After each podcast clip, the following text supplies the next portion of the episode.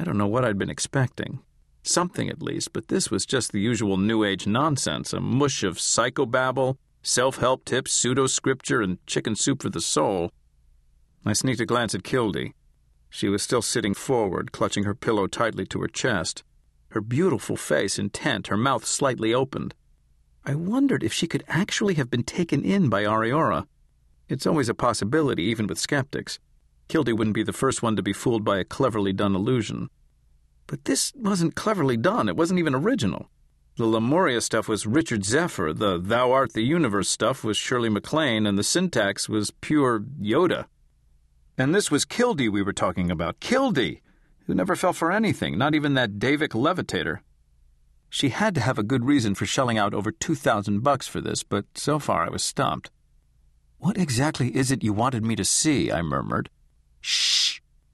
But fear not, Ariala said, for a new age is coming, an age of peace, of spiritual enlightenment, when thou.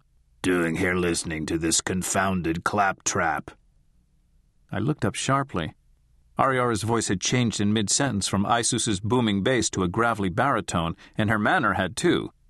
She leaned forward, hands on her knees, scowling at the audience. It's a lot of infernal gabble, she said belligerently. I glanced at Kildy. She had her eyes fixed on the stage. This hokum is even worse than the pretentious bombast you hear in the Chautauqua, the voice croaked. Chautauqua, I thought. What the? But there you sit with your mouths hanging open like the rubes at an Arkansas camp meeting, listening to a snake charming preacher waiting for her to fix up your romances and cure your gallstones. The woman next to Kildy glanced questioningly at us and then back at the stage. Two of the ushers standing along the wall exchanged frowning glances, and I could hear whispering from somewhere in the audience. Have you yaps actually fallen for this mystical mumbo jumbo? Of course you have. This is America, home of the imbecile and the ass, the voice said, and the whispering became a definite murmur. What in the. A woman behind us said, and the woman next to me gathered up her bag, stuffed her believe pillow into one of them, stood up, and began to step over people to get to the door. One of the ushers signaled someone in the control booth, and the lights in Holst's Venus began to come up. The MC took a hesitant step out into the stage. You sit there like a bunch of gaping primates ready to buy any thi- Ariala said, and her voice changed abruptly back to the basso of Isus. But the age of spiritual enlightenment cannot begin until each of thou beginnest thy own journey.